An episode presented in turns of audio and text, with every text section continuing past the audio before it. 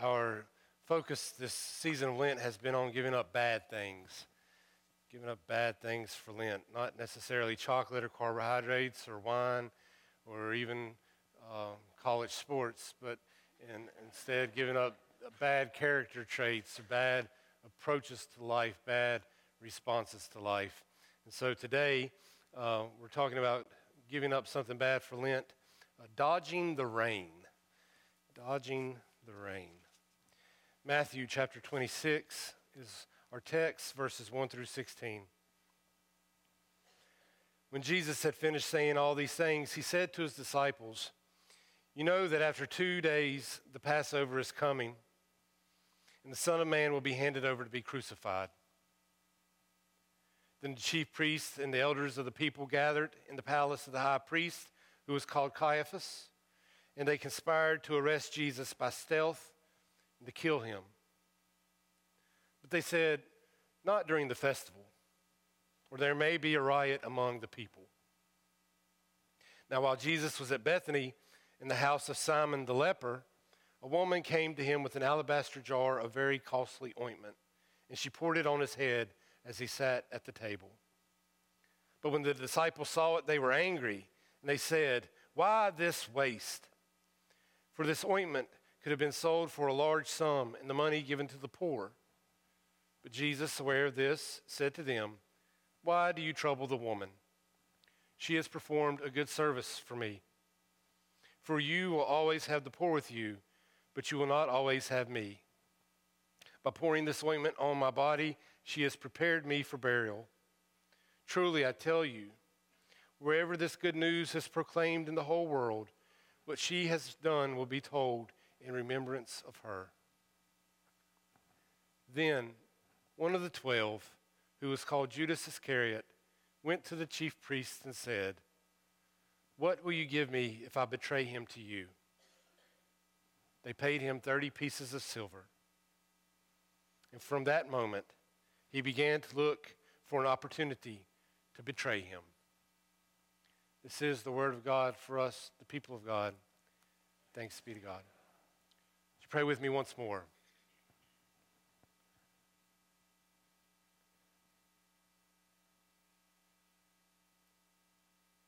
God, whatever it is that you would have us to, to take away from this proclaiming of your word, we pray, God, that we're able to to hear it, we're able to see it, and that we have the hearts to receive it. May your preacher be nothing more than just a vessel, an instrument of your grace. Amen. I'm getting a little bit older now, and I don't remember things from my childhood as vividly as I once did. But I do still remember how much I hated being stuck out in the rain. Be it at a ball game that all of a sudden the storm pops up and you're stuck out on the field with a long way to go to the car, or uh, as was often the case in the summer months, I would be at my grandparents who technically lived next door, and I would have to try to run home in the rain, and I just I hated it. I hated that feeling of the rain falling on me, my shirt sticking to me. It just not not something that I enjoyed. It was definitely a problem. Being the problem solver that I am, even at a young age, I figured out a way to avoid getting pelted with the raindrops. It was simple. All I would do is just dodge them. Being the athletic and agile kid that I was, it couldn't be that hard. I would just imagine myself being on a special mission, kind of like Rambo, or uh, G.I. Joe or John Wayne or Eddie Murphy in 48 hours. So I imagine each raindrop as a bullet. And so to survive getting from point A to point B, all I had to do was to dodge all these heavenly bullets that were raining down on me from the clouds. Now, some missions were easier than others. Sometimes the, the rain bullets raining down on me were of a larger caliber these big, heavy raindrops, they would make a lot of sound when they hit the ground, but um, they were uh, spaced out well. They were big. You could see them coming. they were more of uh, rain plops as opposed to rain drops. But let me tell you, when one of those big mountain induced thunderstorms comes through and one of those rain plops hits you in the back of your neck, you're wet. It's like being hit with a water balloon.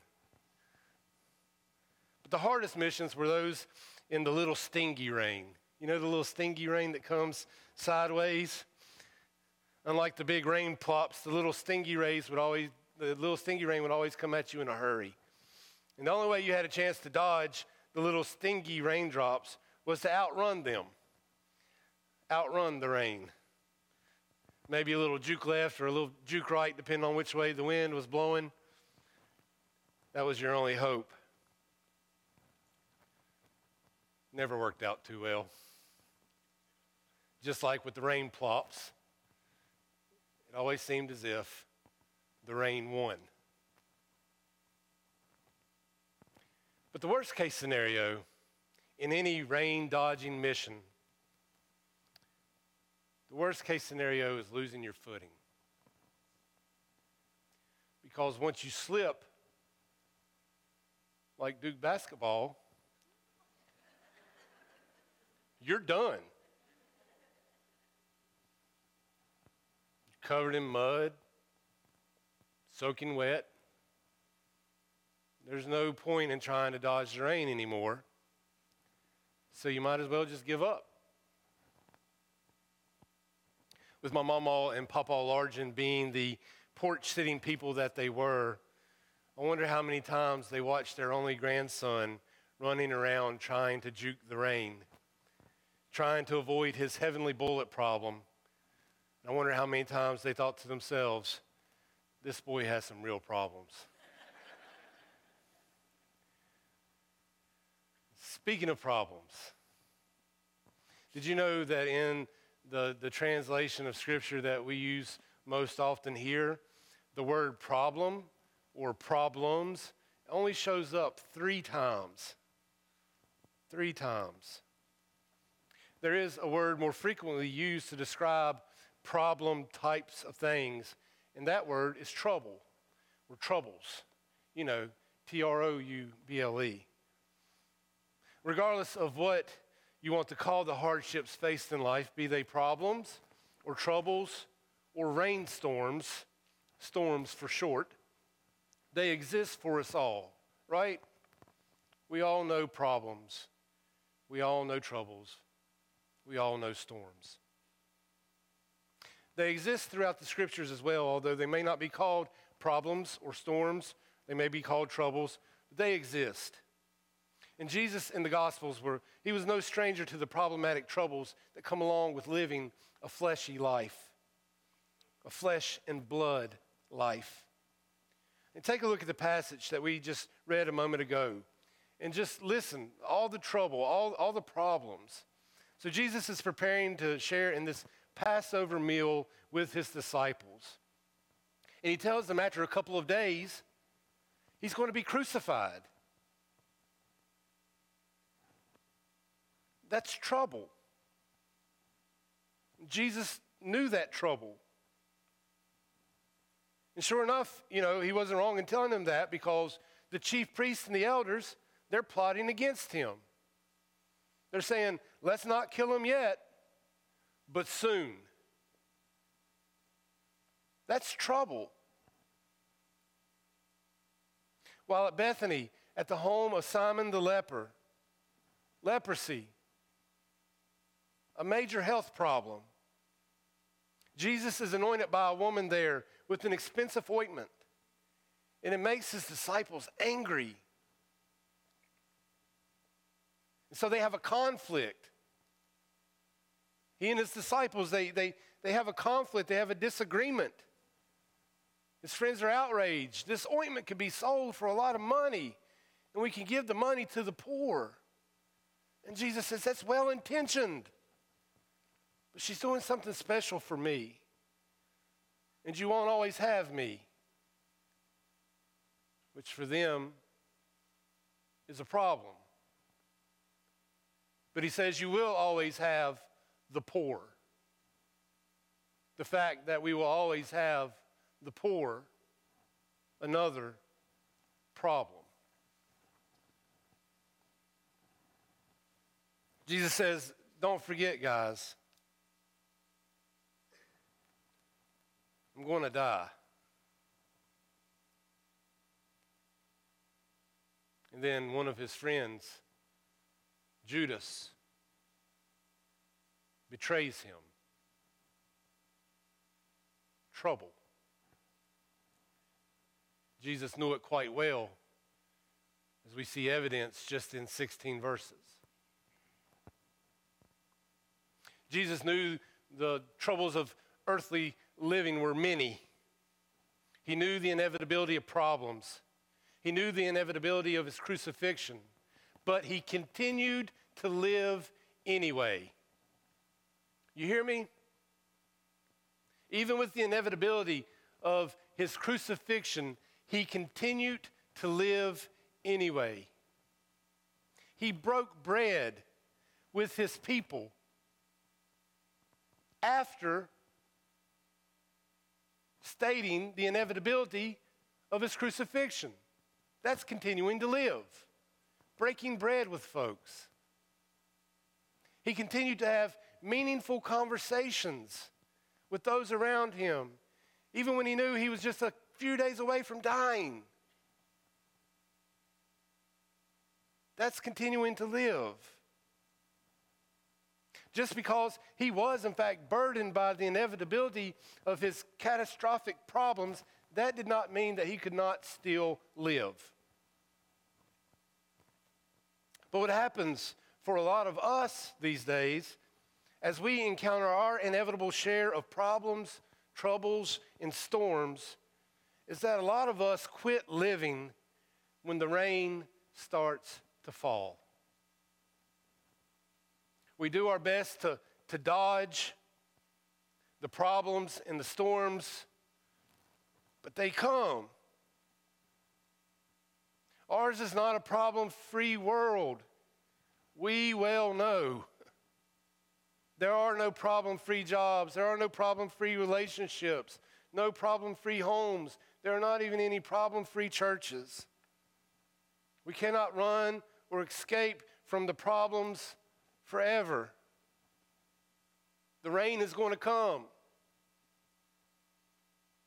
And the more we run, the more we try to dodge it, the more likely we are to lose our footing and slip and fall. And if we slip and fall, the more likely it is that we just give up. Overwhelmed by the storms of life, many of us stop living. Sure, there, there's still breath, there, there's still a, a heartbeat, there's still waking and sleeping and tasks and routines. But for some of us, that's it. That's not what God intends for us. We only see problem when the rain falls when the troubles come, we become so overwhelmed by them, we only see problem. And as it was said a few weeks ago, when all we see is problem, we fail to see joy. And where there is no joy, the heart of God breaks. So, what I believe that we need to do, in the knowledge that problems in life are inevitable, I believe we need to learn not how to dodge the rain, but instead, we need to learn how to dance in the rain. Now, I don't know a whole lot about dancing. I know there are several people here, including my friends up here, the Orvitzes, who, who know quite a bit about dancing. But here are a few things that I can gather from it. It is an art form. When it's good, it's graceful. And anybody can technically do it. They may not do it well,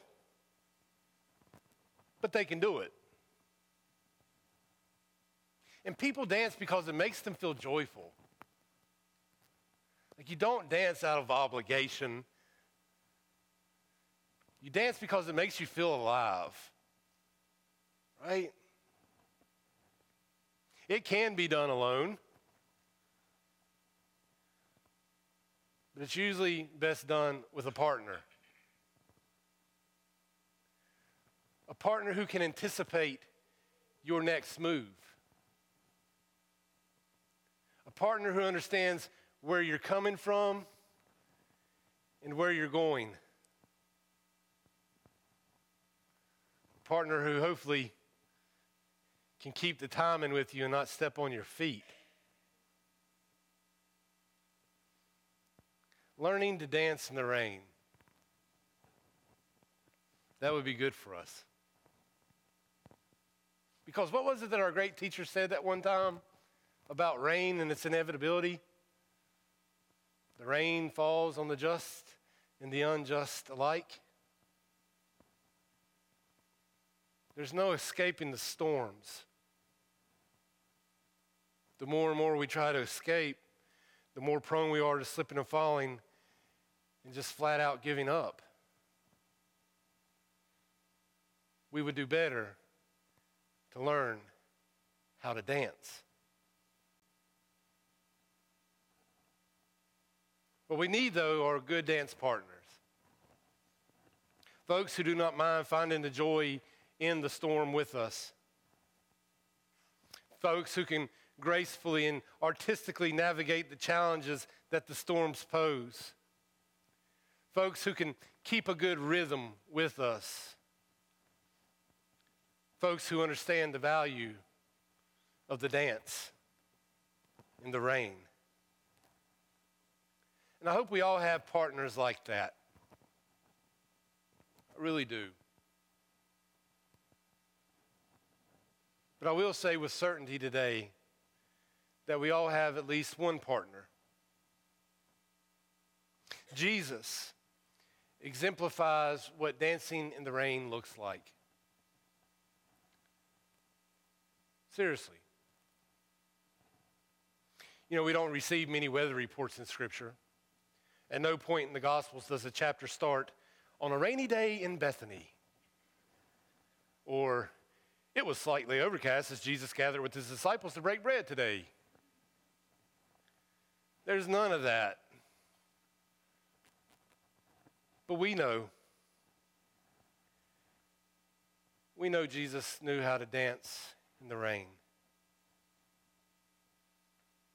We know that Jesus knew what it was like to dance in the rain because Jesus is like us, one of us. What a great dance partner to have. One who knows where we are coming from, one who knows where we are going. One like us, prone to problems, prone to troubles, prone to storms, the actual ones that we do read about and the other more metaphorical ones that we read about, and a whole host of others that we don't read about that we know he experienced. Jesus can be our rain dancing partner because he knows the rhythm of the rain firsthand. And so he danced in the rain. He danced in the rain when he broke bread, even in the midst of the trouble. He danced in the rain when he had meaningful conversations, even in the midst of the trouble. He danced in the rain because he continued to live anyway. Do you hear me? He continued to live anyway. His eyes fixed on a cross, the inevitability of his death shadowing over him, he continued to live anyway.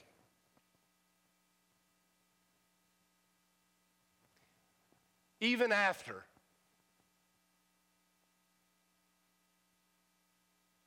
Even after.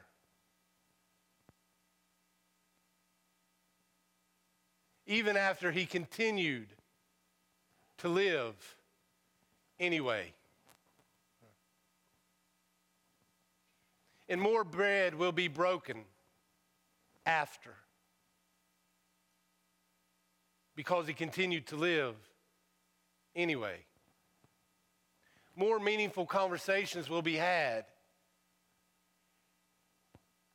because he continued to live anyway.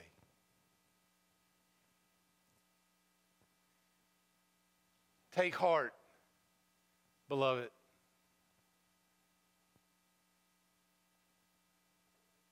The storms, the problems, the troubles, they will not overtake us. And the reason why is because he continued to live anyway.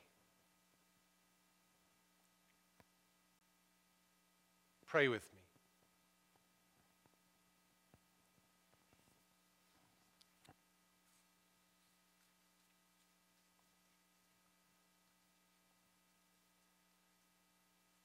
God, as the storms of life continue to rage in all the ways in which they do, pray that you would give us the courage to dance. Give us good folks to dance with. And you take the lead. You take the lead, as you have done so many times before, even on a cross, on a hill far away.